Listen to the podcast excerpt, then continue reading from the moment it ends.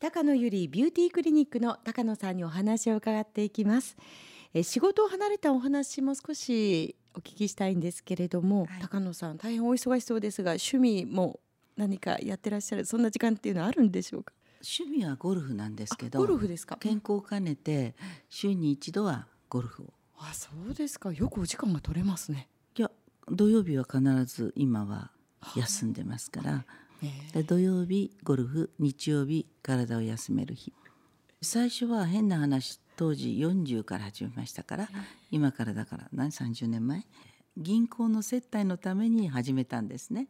で私は女性だから、はい、あんまりそう接待でもこう飲む場所ってよくないからうちに入ってきた人が銀行員で銀行接待するのはゴルフがいいと、ゴルフを覚えた方がいいですよ。って言われて、はい、まあいやいやね覚えた嫌じゃないですか暑いのにあんなね寒いのに日焼け本当に男の人はこんな大変なことが面白いんだろうかと思ってる矢先にですよ、はい、ホレが出たわけですよ。でその後続けてまた出たんですよ。なんだ簡単じゃないこれ。それ以来一度も出てない。でもそれでハマりましてね。トーナメントもやりましたしオーストラリアで岡本彩子さんと組んでうわすごい。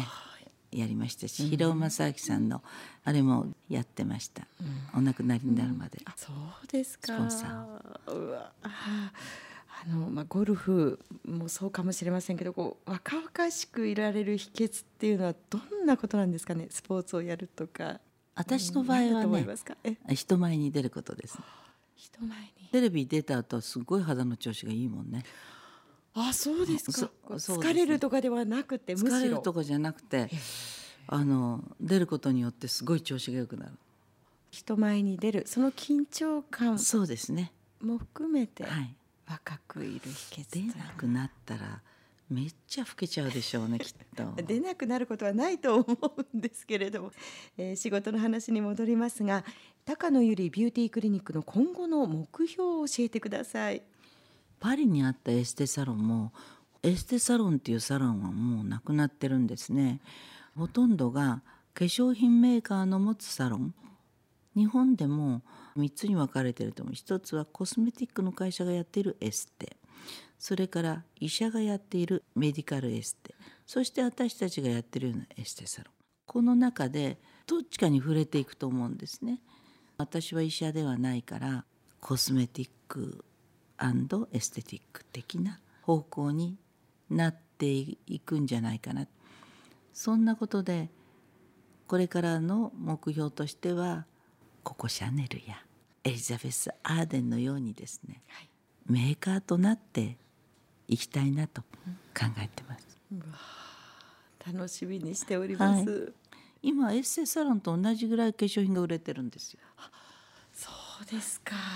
で、うん、うちはまあ60万人メンバーさんがいて、えー、毎月6万人の方のケアをさせていただいたこの実績から生まれた化粧品っていうのは、エステから生まれた化粧品っていうのはやっぱり特殊なものですから。そうですよね、うん、それはもう本当に高野さんでなくてはという、高野ゆりブランドのなせる技なんですね、はい、鷹の肌を作るというのが私の夢で幹細胞を使ったアンチエイジング、これを中心に日本中の女性をきれいにしたいと。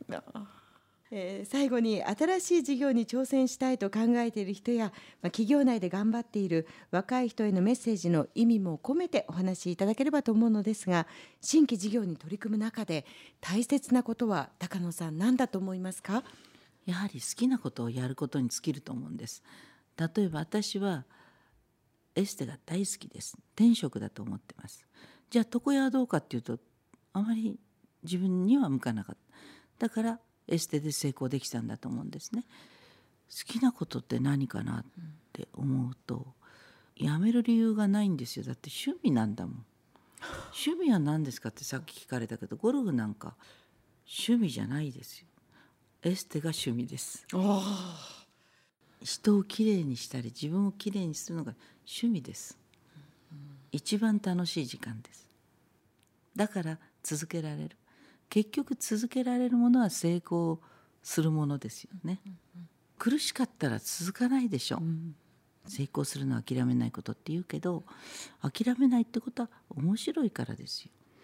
まずはお若い方には自分の好きなことは何かな？というのを。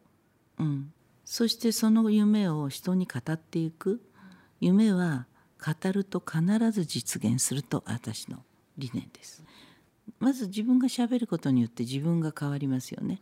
自分が変わると周りが変わる。周りが変わると未来が変わる。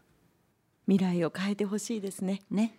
はい。みんなで好きなことを見つけて未来を変えましょう。今日は本当に素敵なメッセージの数々をありがとうございました。えトップインタビューは高野由里ビューティークリニックの高野会長にお話を伺いました。それではもう一曲高野さんに選んでいただいたナンバーをお流ししたいと思うんですがやっぱりおしゃれな曲ですね。そう思ったんですよ。はい。でもそれじゃちょっとキザだと思うので元の字に戻りたいと思います。ええ。私もともと小林明さんのファンで小林明さんの曲が好きだったんですが、これをなんとこの氷川きよしさんが歌ってくれた歌があるんです。すごく気持ちが上がりまして私の電話の待ち受けもこの曲です。そして私の車の中にもこれが入ってまして私が運転する時は必ずこれを聴かなければいけないという その曲があります。そしてみんなで掛け声をかけなきゃいけないんです。このチャーミングな高野さんが辛い時悲しい時苦しい時はい。ズンズンズンズンどこ？清しっていう感じでよろしくお願いします。歌ってもらっちゃいましたそれではお届けします。氷川きよしできよしのずんどこ節。今日はどうもありがとうございました。ありがとうございました。